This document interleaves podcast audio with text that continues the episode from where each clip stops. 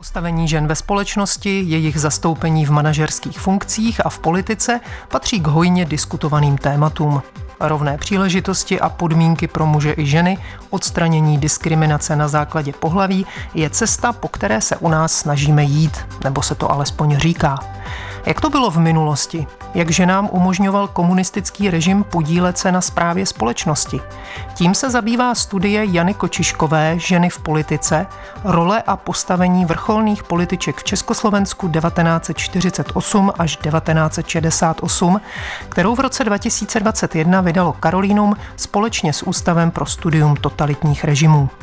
Ukázky čte Libor Vacek, technicky pořad zajišťuje Valerie Racmanová, Ladislav Čurda a Martin Tomas, režii má Michaela Krčmová a od mikrofonu zdraví Veronika Kindlová. Ex Libris.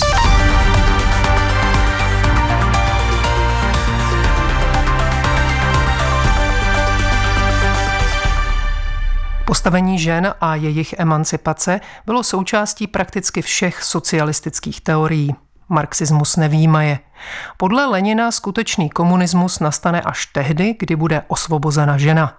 Tím osvobozením komunističtí teoretici chápali osvobození od práce v domácnosti, kterou považují za neproduktivní. Neproduktivní činností je práce v domácnosti podle komunistické ideologie proto, že nevytváří nic pro společnost, ale pouze udržuje status quo, pořádek, čistotu a tak dále. Jakožto buržoazní přežitek má být postupně odstraněna a veškerý tvůrčí a pracovní potenciál lidí tak bude převeden ze soukromé sféry do sféry socialistické, společné. Půjde o nejefektivnější z možných způsobů života společnosti, vedoucí ke všeobecné prosperitě socialistických států. Jak Jana Kočišková připomíná, praxe se od marxistického ideálu lišila. A to už v první zemi, která se cestou marxismu vydala, v Sovětském svazu. Sovětští bolševici se snažili maximálně využít pracovní síly žen pro vytváření nového režimu a současně s tím také rozbít nebo alespoň marginalizovat rodinu. Děti měly v první řadě být sovětskými občany, nikoli v dětmi svých rodičů. O jejich výchovu se měl primárně starat stát prostřednictvím jeslí a školek. Byly povoleny potraty a zjednodušeny rozvody.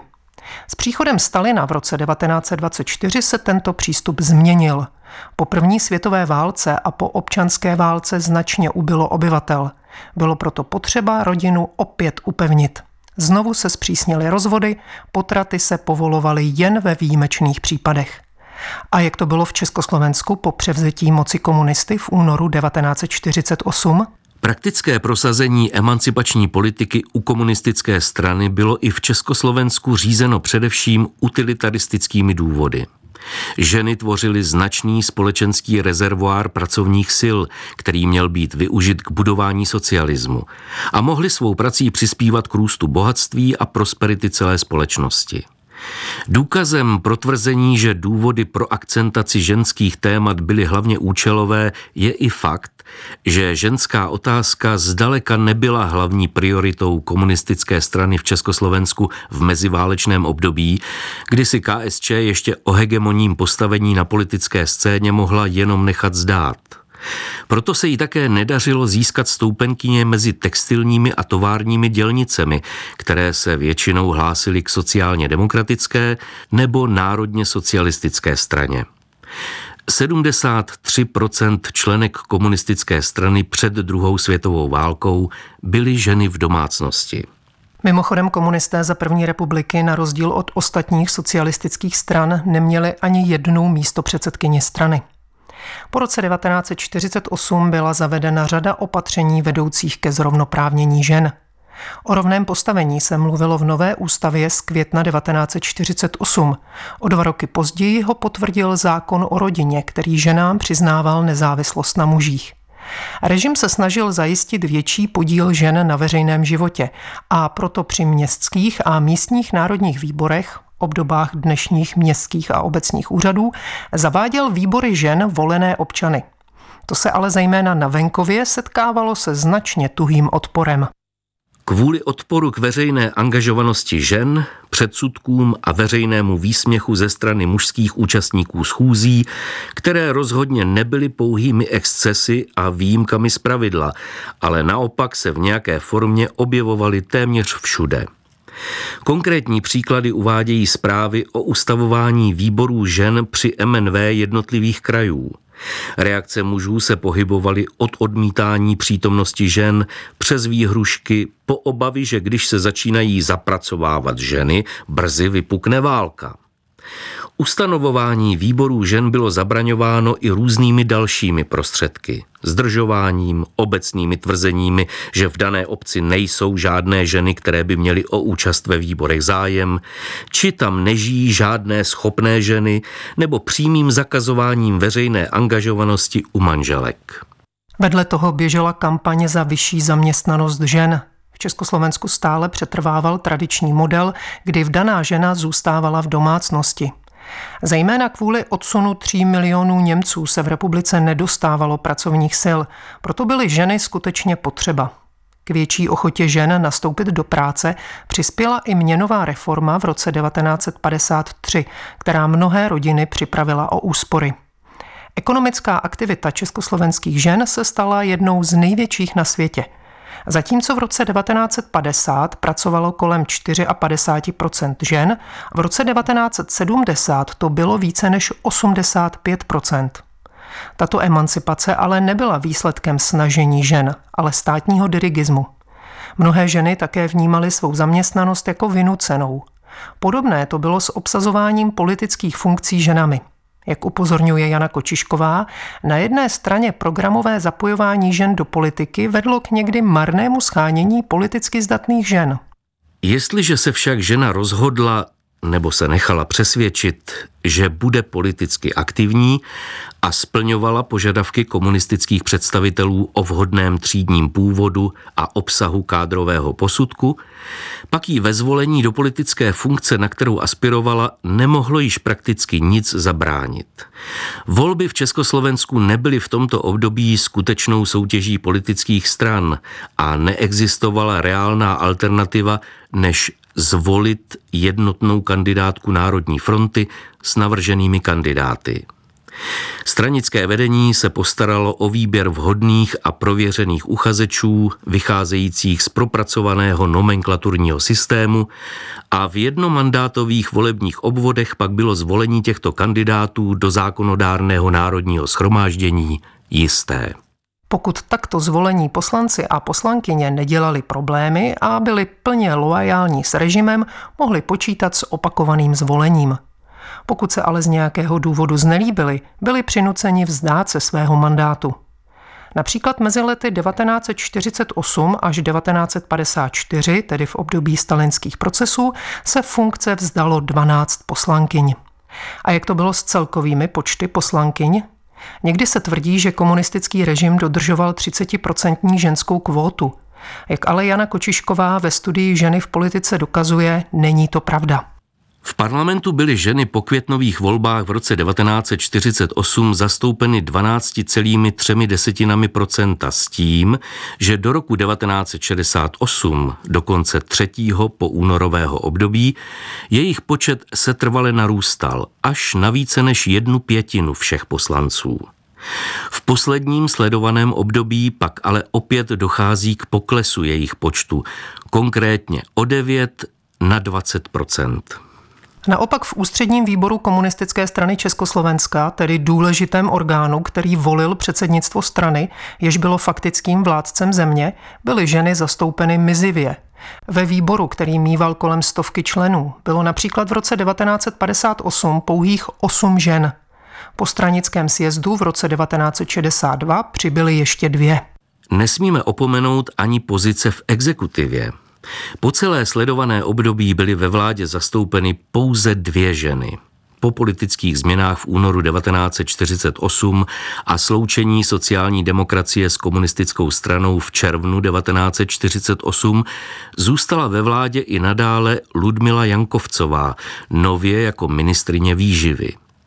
V roce 1950 bylo její ministerstvo přejmenováno na Ministerstvo potravinářského průmyslu a Jankovcová stála v jeho čele až do prosince 1954. Posléze byla jmenována místo předsedkyní československé vlády, kterou zůstala až do roku 1963. Druhou ministriní se stala Božena Machačová Dostálová, poslankyně a později i členka UVKSČ, která byla v prosinci 1954 jmenována ministriní výkupu. Takže tam, kde se kumulovala skutečná moc, tedy ve vyšších strukturách komunistické strany a ve vládě, bylo žen málo a v průběhu času jich příliš nepřibývalo.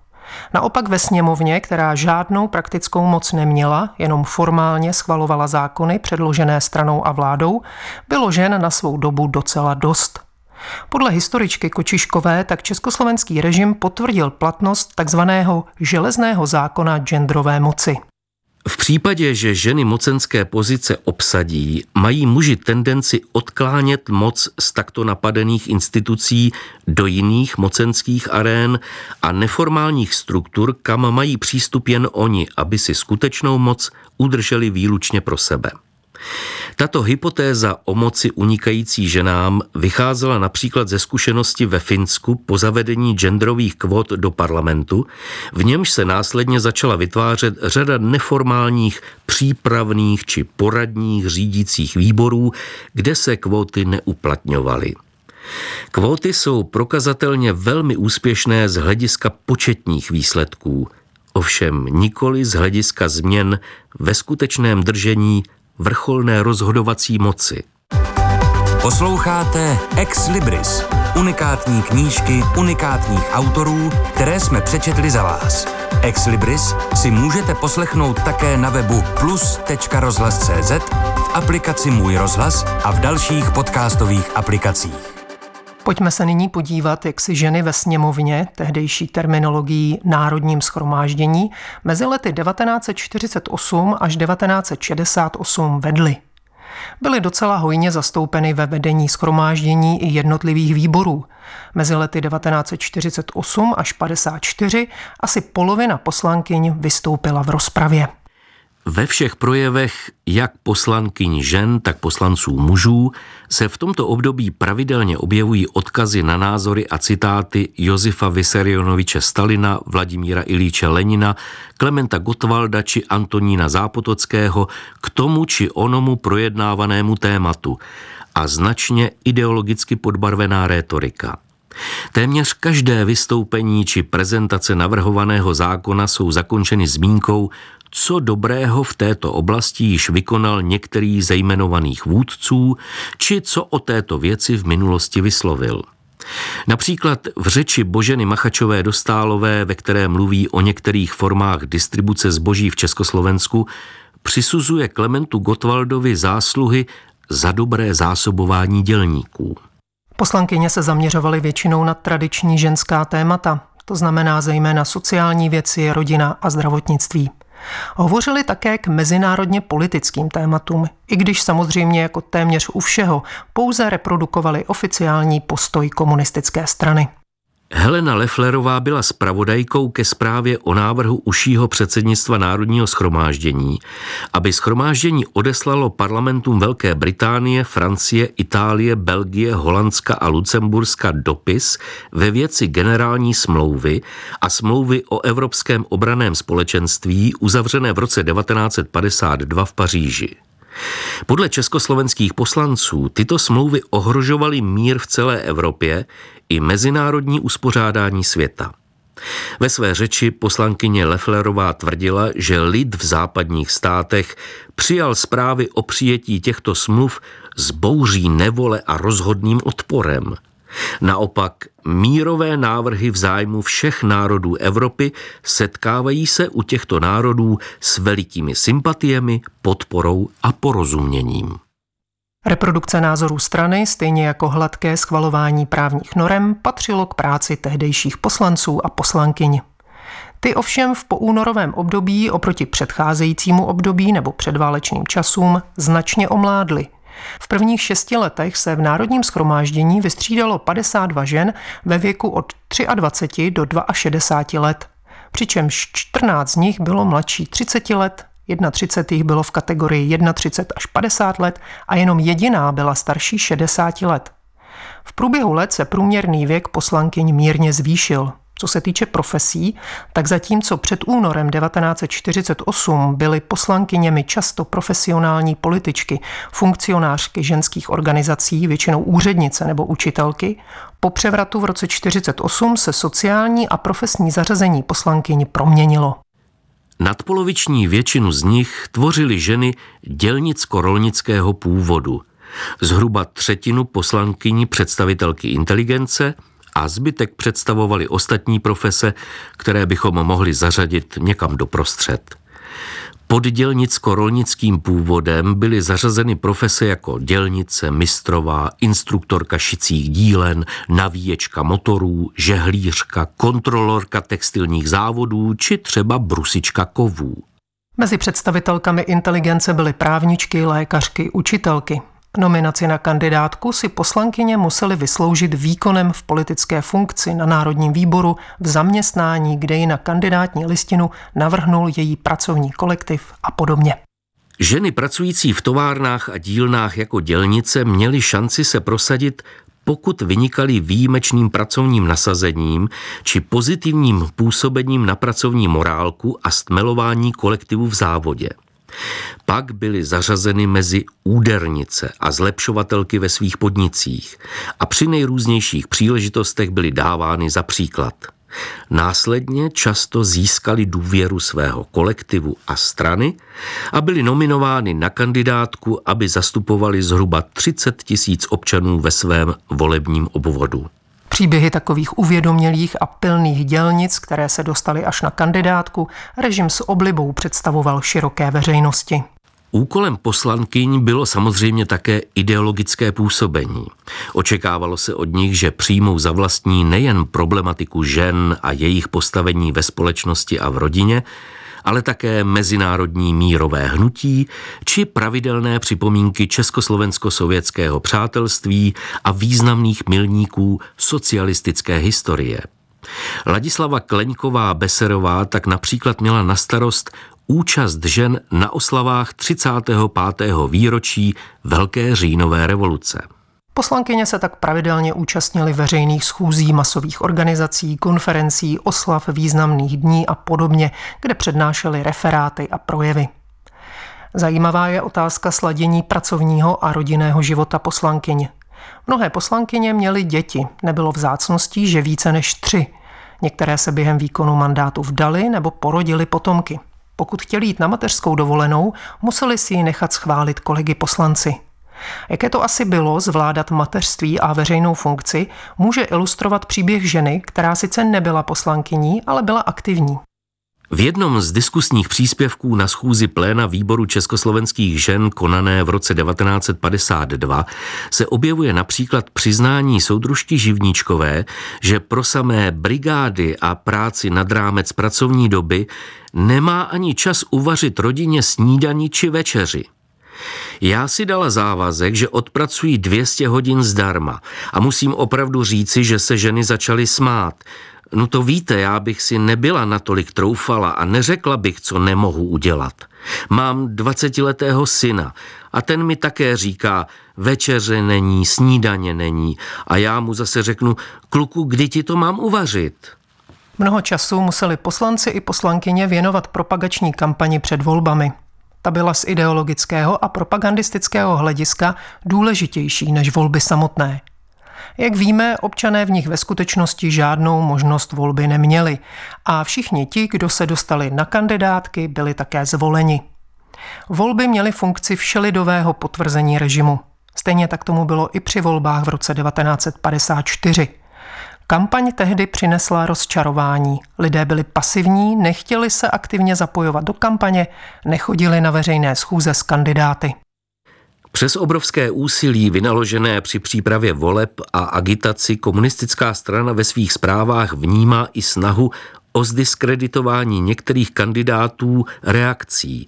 V některých oblastech je prý proti nim organizována pomlouvačná kampaň. Například o znovu kandidující poslankyni Aně Karlovské měla Šuškanda rozšiřovat, že pracovala v národně socialistické mládeži a nebyla tedy dostatečně důvěryhodnou a ortodoxní komunistkou. Co se týče zastoupení žen, jejich počet se v roce 1954 navýšil. Ovšem opětovně kandidovalo jen asi 15% z nich. Po prvním poúnorovém období se ještě dodržovala praxe, že zejména poslankyně z dělnických profesí mají v národním schromáždění získat zkušenosti, se kterými se po uplynutí mandátu vrátí na své pracoviště, aby je tu uplatnili. Ve druhém poúnorovém volebním období došlo k zásadní změně ohledně kandidatury žen, které nebyly členkami žádné politické strany, respektive nebyly členkami komunistické strany a přesto se dostali na kandidátní listinu do Národního schromáždění. Bylo jich téměř 30% ze všech žen zvolených do parlamentu. Většina z nich po zvolení vstoupila do strany, ale ne všechny. Tak jak se ženy poslankyně v dobách stalinismu zapojovaly do vypjatého ideologického boje, tak je v období Pražského jara můžeme nalézt jak mezi zastánci reform, tak u konzervativního křídla.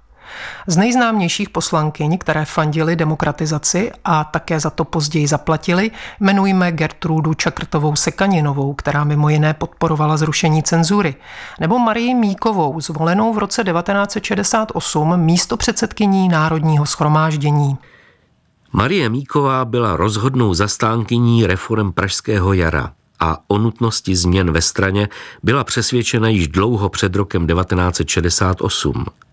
Patřila dokonce k prvním členům UVKSČ, kdo se v tomto smyslu veřejně vyslovil a její projev na prosincovém plénu UVKSČ v roce 1965 byl prvním viditelným signálem rozporů ve straně. Upozornila v něm na znepokojivý pokles autority strany, kritizovala atmosféru na zasedáních UV a zejména malou informovanost členů UV předsednictvem strany. Během srpnové okupace v roce 1968 se Marie Míková chovala velmi statečně a podobně jako Čakrtová Sekaninová odmítla v roce 1969 své protiokupační postoje přehodnotit. Obě jmenované poslankyně proto ztratili mandát a byly vyloučeny ze strany. Míková potom pracovala jako dělnice, Sekaninová podepsala chartu. Po okupaci přišla o mandát třetina poslankyň, buď se ho vzdali, nebo jim byl odebrán. Velice významnou úlohu tehdy sehrála poslankyně Božena Machačová Dostálová, která byla zároveň ministriní spotřebního průmyslu. Ve dnech 21. a 22. srpna 1968, kdy byl předseda vlády Oldřich Černík spolu s dalšími politiky držen v Moskvě, byla Machačová Dostálová jako nejstarší členka vlády pověřena oficiálním zastupováním vlády v Československu. Navzdory tomu, že původně patřila ke konzervativcům, po příjezdu tanků, o kterém mimochodem jako jedna z mála dopředu věděla, obrátila.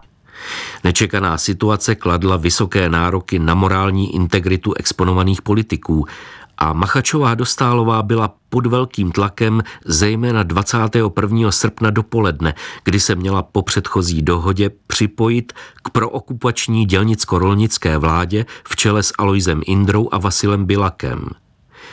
Nakonec se však dokázala rozhodnout, jaký velelo svědomí – a zmařila tak plány pro sovětské skupiny komunistických politiků, kteří chtěli násilnou okupaci země vydávat za přátelský akt bratrské pomoci.